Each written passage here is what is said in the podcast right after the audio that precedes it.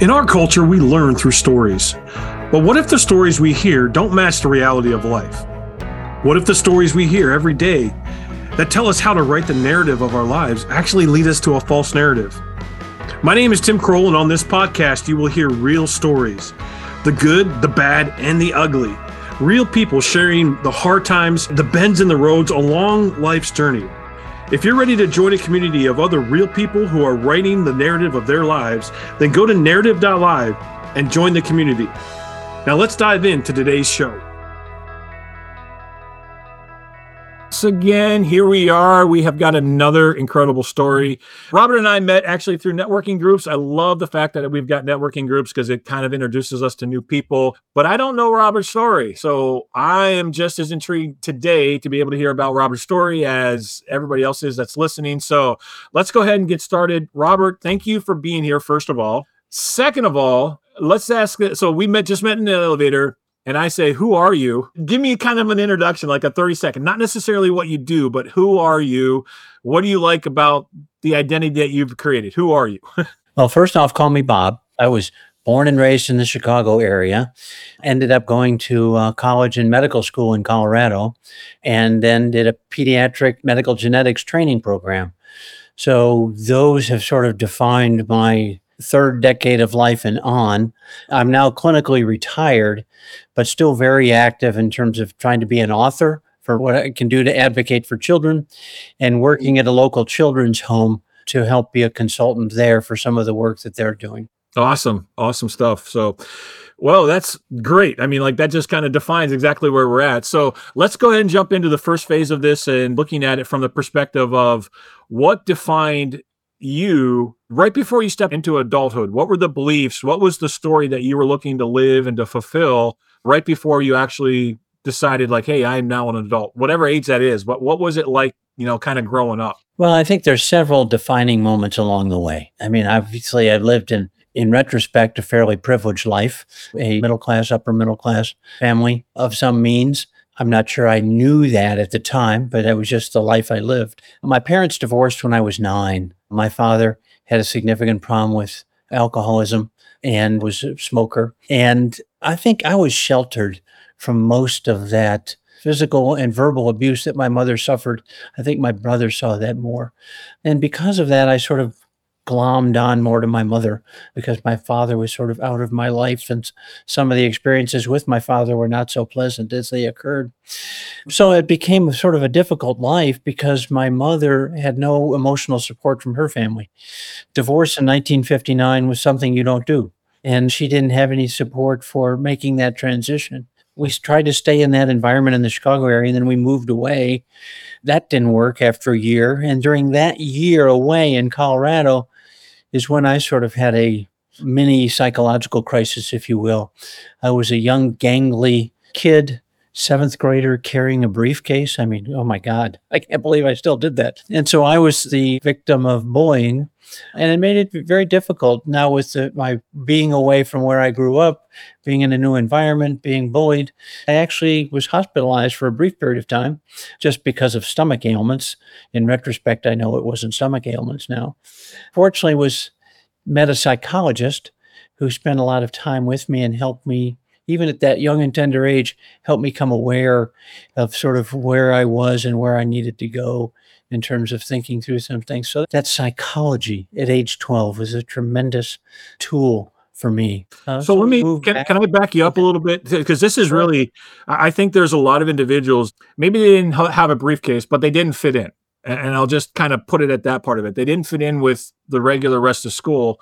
And so therefore the bullying came out. What did that do to establish a belief about who you were? Where did that place your values and how did that kind of play into? Because you were ripped out of a familiar scenario in Chicago and then placed all of a sudden in Colorado. And then all of a sudden things were just not the way you thought they were going to be. So, what did that do to you as far as like establishing values, establishing who you were, your identity? How did you kind of go through some of that process? Well, at the time, it didn't do any of that. I mean, even even in retrospect, after I had, had the psychological counseling, I don't think I really knew my identity. I was more in an existence mode, and I was a good student, so that was sort of where I was at at that point. That was maybe it was maybe it was my academic success, and, and I was a fairly good high school trumpeter. So those two things let me sort of get through and do what I needed to do at the time. But I still sort of felt like I was adrift in terms of what I what I wanted to do because we moved back to the Chicago area and went to one school and then had to go to another school and then we moved away again. So I've never really developed roots where I would have liked to going forward. But I, it was probably my academic success and my trumpeting that got me to high school and through high school was saying, okay, this is something I can do now. I really didn't know what I wanted to do after that, other than I thought I wanted to be a, a clinical psychologist obviously the role model from seventh grade of seeing that psychologist and feeling, I won't say cured, but feeling supported and able to move on in my life was a tremendous impact to me going forward. My mother was also one of these people that was just very supportive and was always there to do what needed to be done for me. In, were you the youngest ways, or were you the oldest? I was the youngest, and in many ways, I suspect I was the favored one because my brother was sort of was hitting his adolescent years and so I was the one that was still being more nurtured. I gotcha. I gotcha. So it was the seventh grade, especially that encounter that you had with the psychologist. What did that change in you? Did it create a value? Did it create, like, again, I, I know we, we kind of mentioned a little bit about the identity, but how'd that impact you? Well, I mean, it really, it awakened a tremendous impact in terms of trying to understand psychology, trying to understand how the mind works, how people get supported. At the same time, and I probably didn't know it as much, my mother was under psychiatric care. So psychology and psychiatry was sort of accepted and talked about out loud in our family. So if there were problems, it was okay. It wasn't something that was shoved to the back. We were very open about things as I got older. That's so different than most of the families in, I'll just use the United States or kind of in this United States era is, I mean, we're taught to hide our feelings. We're taught to hide some of those questions and the doubts and concerns that we have because it's just not really acceptable. You're saying you didn't really necessarily grow up with that belief. You actually had the ability to be able to share, like, hey, this is what's going on. Is that accurate? Yeah, in retrospect, I'm not even sure I knew that until now in retrospect, I think that's very accurate because that's sort of the that nurturing environment that my mother set up, understanding what wasn't what she didn't have, and now being a single parent, the guilt that went along with that. I think she in many ways was maybe overboard. She wasn't a helicopter parent, but she was very supportive of me in anything I did. Yeah, and that's a huge benefit, especially stepping into life, just realizing that it's okay to have feelings. I mean, like so many of us struggle with the aspect like I got these feelings and I can't even deal with them. But it's actually that's really interesting that you were able to have that as such a powerful upbringing and something that actually like gave into your life or, or spoke into your life in that manner.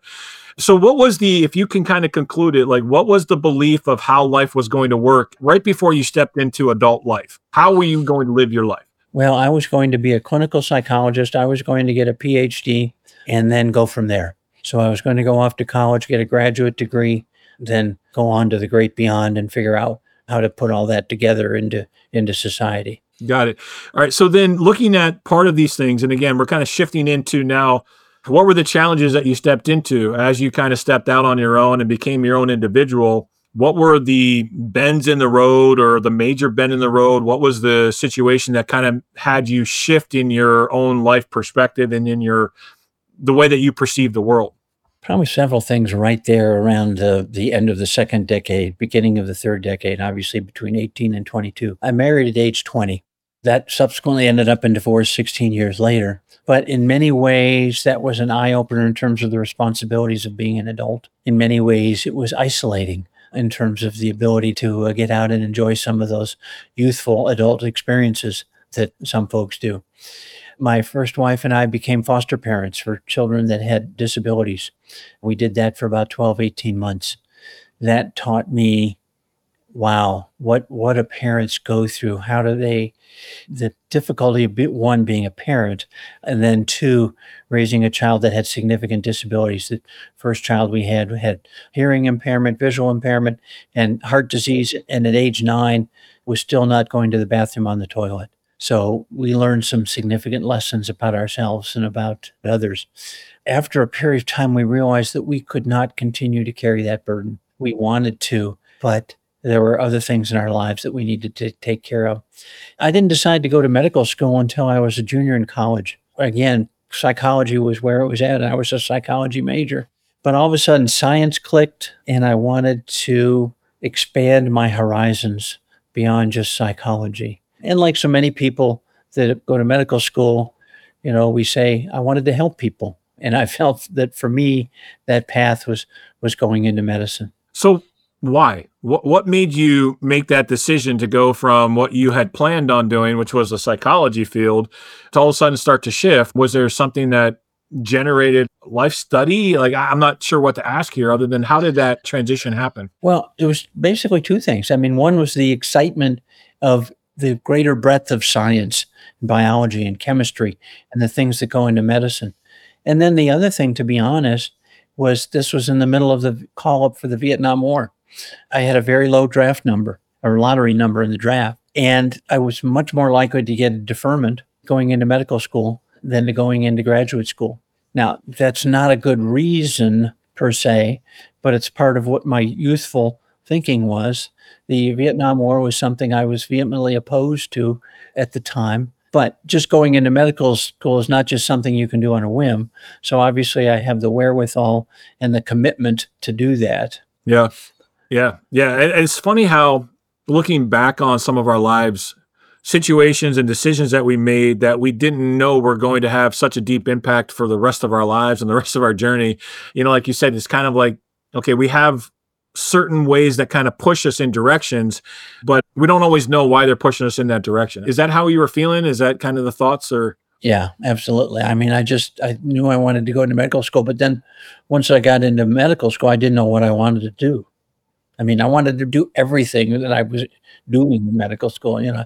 Well, a couple things. I didn't want to be OBGYN, but I wanted to be radiologist. I wanted to be a dermatologist. I wanted to be internal medicine. I wanted to be pediatrics. I wanted to do now didn't want to do surgery but I, I, wanted to do a lot of the different things i was exposed to so what what made you finally choose and, and settle in the field that you're in well several things i mean I, one the experience of being a foster parent and seeing what the trials and tribulations of families and understanding that on a personal level, what families go through. Two, after being on the various rotations in medical school, I felt like I could make a more significant impact in pediatrics. That's what I wanted to go into. I don't think I understood the breadth of the experience at the time, but I've just felt like it was there was two things. Obviously, there's the humanity of, of helping parents become better parents. And then there, there's two in terms of taking care of severe illness when that arises also. So it, it, you're doing both of those. And in medical school, you sort of think of yourself as a scientist. And then later in medical school and certainly in residency, you learn you're becoming a scientist slash humanitarian. And if you're not doing both of those, you're not doing a good job. Yeah. So, and I know there's obviously client privilege and PD. Like, so I'm not trying to uh, get you to breach any of that, but can you tell me like the most impactful situation or story of how you really feel like you've left the change or what from? Okay, here, here's where I'm going with this. One is I know from personal experience when a family member is ill, it impacts a family on such a deep level. And oftentimes we get situations where doctors are a little bit cold hearted and a little bit, you know, not very empathetic to have that from your side to be able to hear like okay these are the things that especially as families are going through some of these challenges because you experienced it with the fostering and you you know you then that inspired you to be able to go into some of the pediatric work to be able to help. So what is it that you are able to accomplish? What do you because you said it's science and humanity combined together and too often we forget that there's science and humanity that have to go into medicine. So can you speak a little bit about that? Maybe just share whether it's a philosophy, a story. Like I, I know that you have to be careful, but let, let me give you three quick little vignettes. Number one, and this is not specific patient care. I was a first year resident. It was three o'clock in the morning. which meant I was working up patients who were being admitted. I was working up my first patient. My senior resident came up and said, I just got back from the emergency room. And by the way, I just took care of your fourth admission. So here I was on my first admission, recognizing that I had three more to go. I just broke down in tears. I mean, I just couldn't take this anymore. I was I was out of gas. I was able to take that deep breath and get the compassion of those around me and say, it's okay, Bob. We're here with you. We'll get you through this. And then I was able to take that step back and remember it wasn't about me, it was about them, the people I was taking care of. That was a very enlightening experience. Number two was one of the more poignant experiences I had. I was a senior resident, and one night a child was admitted with childhood leukemia. We stayed up with that child all night long, and the child died during the night. And I was at the bedside when the child died. Very difficult situation because back then most childhood leukemia children did not survive. Fortunately, now that's flipped. 24 hours later, I was at my bedside delivery of my oldest son. So here I was, death, birth, parenthood. I mean, the gamut of emotions. And when I was able to take the step back and see what everything that was going on there, that I could have share the joy of what I had but I can understand the sorrow that other people had. And I can understand the impact that it had on their lives because, admittedly, by, by the time my young oldest son was now born, I was totally pooped because I'd been up the night before for 24 hours. So that was very enlightening. Example number three was after I was in practice for a while. Actually, probably my first year. I started practice in 1979. And by the way, I also got medical genetics training in there also. One of my first patients, my partner diagnosed at three months of age a kidney tumor. We sent the child off to a specialty hospital. They took the kidney out with the tumor and everything was fine. But we followed the child closely. About two or three years later, tumor arose in the other kidney. And they were going to try to decide how they could try to save the kidney, but get the tumor out. And so they did various things chemotherapy, radiation therapy. The tumor shrunk. They tried to save the kidney, but they couldn't. Child went on dialysis. The child was subsequently diagnosed because was not recovering well with cystic fibrosis. So here's a child that was on, had bilateral, both sides ended up kidney tumors, artificial kidneys, and cystic fibrosis. Now she subsequently had a kidney transplant, but she ended up dying at age 16. The whole point of that story is that that little girl and that family taught me so much. They felt that I taught them, that I cared for them, but they don't realize how much I took away from that in terms of trying to being a better person and a better citizen and helping others so much more than I was at the time. Hmm this interview, I mean, what we're talking about is actually going in a, a, different direction, but I love the direction. So I have some questions. One, how did you survive emotionally through all of this? Because you just spoke about the gamut of emotions from the compassion to the joy of life to the the pain of seeing somebody pass to having a, a 16 year old that passed that taught you more about who you could become and the strength. How do you survive on an emotional level? And then another question that I have is how do you help those that are going through it? How do you help them to have and find courage and find hope when the world seems dark? I think it was that nurturing from my mother, from the psychologist in that second decade of life that I was going through my adolescence that gave me that strength because I'm not sure that I had, there was a specific beacon in my 20s as I was going through my pediatric training that said, this is going to get you through that when I was totally exhausted. How was I going to still realize that I still had to subjugate some of my feelings to what I could do to help people? I don't know that there was a specific beacon, but other than it was, there was something inside me that kept me going and kept me strong.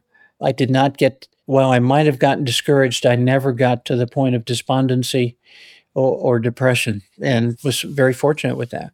Yeah. So, are there activities that you do on a daily basis to help with that? I mean, I know that the core, the belief that you had instilled in you as a child of the strength of, of individuality you know, whether it was through your mother and the nurturing aspect and through the psychologist. And I think there was probably a really strong core there that they established. But is there things that you do on a daily basis to keep that strength alive?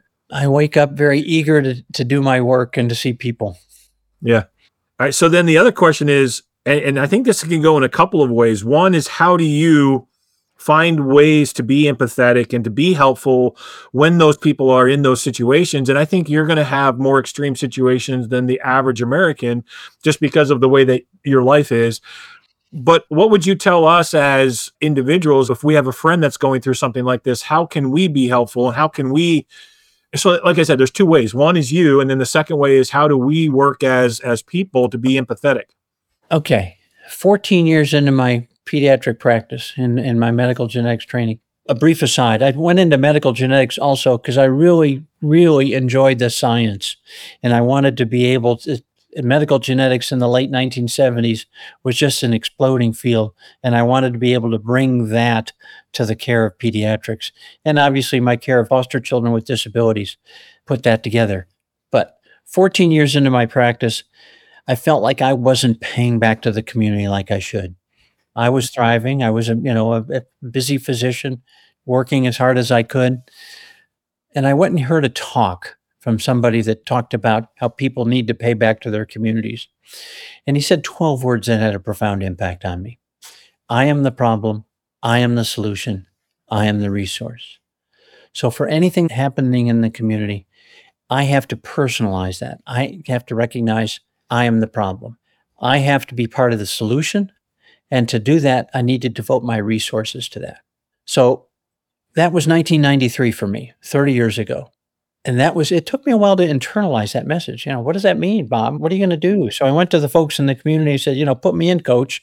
I'm ready to do whatever you need to do. And I felt like I was, you know, I felt like I was smugly really good. And then April 20, 1999, two students walk into a high school in Littleton, Colorado, massacre 13 people and kill themselves. You and I know that as Columbine. And that had a profound impact on me. Could it happen in where I live? Yes. And what have I done to make a difference? Not enough. So I started writing, and I'm getting to your point about how do I learn about empathy because I that was sort of the kickoff for me. Because at that point, I sat down and wrote, okay, what can I do to help others improve our community? And I wrote down five steps to community improvement. And over the next 12, 13 years, I wrote over 160 op ed articles for the local newspaper about what each of us could do to improve our community. And initially, when I started writing those, I would let my wife read them and she'd go, Oh, I don't know about this one. That, that, that sounds a little preachy. And I said, Well, you don't understand who I'm preaching to. And she said, What do you mean? I said, I'm preaching to myself. And if somebody else gets a message from it, great. But this is to myself, to how I can be a better person and more engaged citizen. So, those five steps learn to be the best parent you could be. And I chose those words carefully because parenting is, is lifelong learning, and not everyone has the same circumstances. Not everyone has the same socioeconomic circumstances, educational circumstances, health circumstances. So, it's learning to be the best parent you can be. And initially, after I got out of training as a young doctor, parents would come in and say, you know, tell me what to do here, doc. And of course, I was smart. I knew what to do. I, I was, you know, I'd read books. And it took me 40 years to realize what I needed to do was to help them gently peer behind the curtain, see what was happening, and to help empower them to be the best parent they could be, not to tell them. Step number two is get involved. Step number three, stay involved, which I think is very different than getting involved. Step number four is the most intuitive, but seemingly difficult in our divisive society love for others. And step number five, I think, is the most difficult practicing forgiveness, accepting forgiveness and extending forgiveness. So, again, I wrote about those five steps, published those into a book in 2013, and have been since then writing articles, writing blog, writing other books, trying to get the message out because I want to be the best darn advocate for children, parents, and communities I can be. So, what's the title of the book? We'll put that in the notes as well, but let's at least get the title out. Well, the first book was called My Children's Children Raising Young Citizens in the Age of Columbine. The most recent book is called Conscious Parenting Using the Parental Awareness Threshold, because I think I've evolved in terms of how to get the message out. The book about raising young citizens in the age of Columbine, in some ways, I was not meant to be abstract because it was meant to have these are specific action steps you can take. 60 chapters, do this, and it'll help make a difference. But still, parents need help. They need a guide. And that's where the, the last book came in. Yeah, that's incredible. Incredible. So, all right, man, I have so many more questions too. And I'm just like, these are really cool. I love the five steps. I love what you've done there. And then being able to survive and look at that. And I know that you're implementing these things. And we've talked a lot about just how you're living out your life and crafting your narrative and what is your purpose. Let's do this. Let's ask this question, and then maybe we can we'll, we'll kind of end close to this. What is something? I know the five steps, but if you only had a couple of seconds, what is something that you could tell another individual? This is the most important thing in life, or this is what I would hope you would gather out of a conversation with Bob. Obviously, I'm using you know, but this is what I hope you would gather a conversation out of uh, out of what we've we've talked about. What is that thing that you hope somebody walks away with? I am the problem. I am the solution. I am the resource. Change the pronoun. We are the problem. We are the solution. We are the resource. And then number two, I'm adding a second in here quickly forgiveness. Forgiveness is crucial. Without being able to forgive yourself, forgive others, and extend forgiveness, life comes to a grinding halt. Hmm. And I can speak from experience. That is probably my biggest challenge is that forgiveness aspect. So I'm thankful you brought that up because that's something that I truly have struggled with for I would say years, literally with years. And I'm sure that others have as well. This has been a journey for me. I mean, as I started writing the articles in 1993, you know, I've read so many books and so many things about forgiveness. And I've, and I've learned that forgiveness is a evolve. I mean, you know, when your four year old whacks your two year old, and you tell the four year old, tell him you're sorry, and he goes, I'm sorry. You know, that's very different than 14, 34 44, 64. I mean, so we have to be evolving in this forgiveness journey. Otherwise, we're stuck. Yeah. And I think we could probably do a whole episode just on that. But oh my goodness, there's so many really great things here. Is there anything else that you want to add that you feel like is on your heart? Like, hey, I need to share this. Is there anything else along those lines? Well, the other thing I'm really excited with in, at this stage in my life is, as I said, I'm working with a local children's home where children that in families in crisis mode, children come to be, get residential care. And I'm working to help them establish a healing center, how we can take the children that have suffered trauma, help them become restored, establish resiliency, and flourish going forward.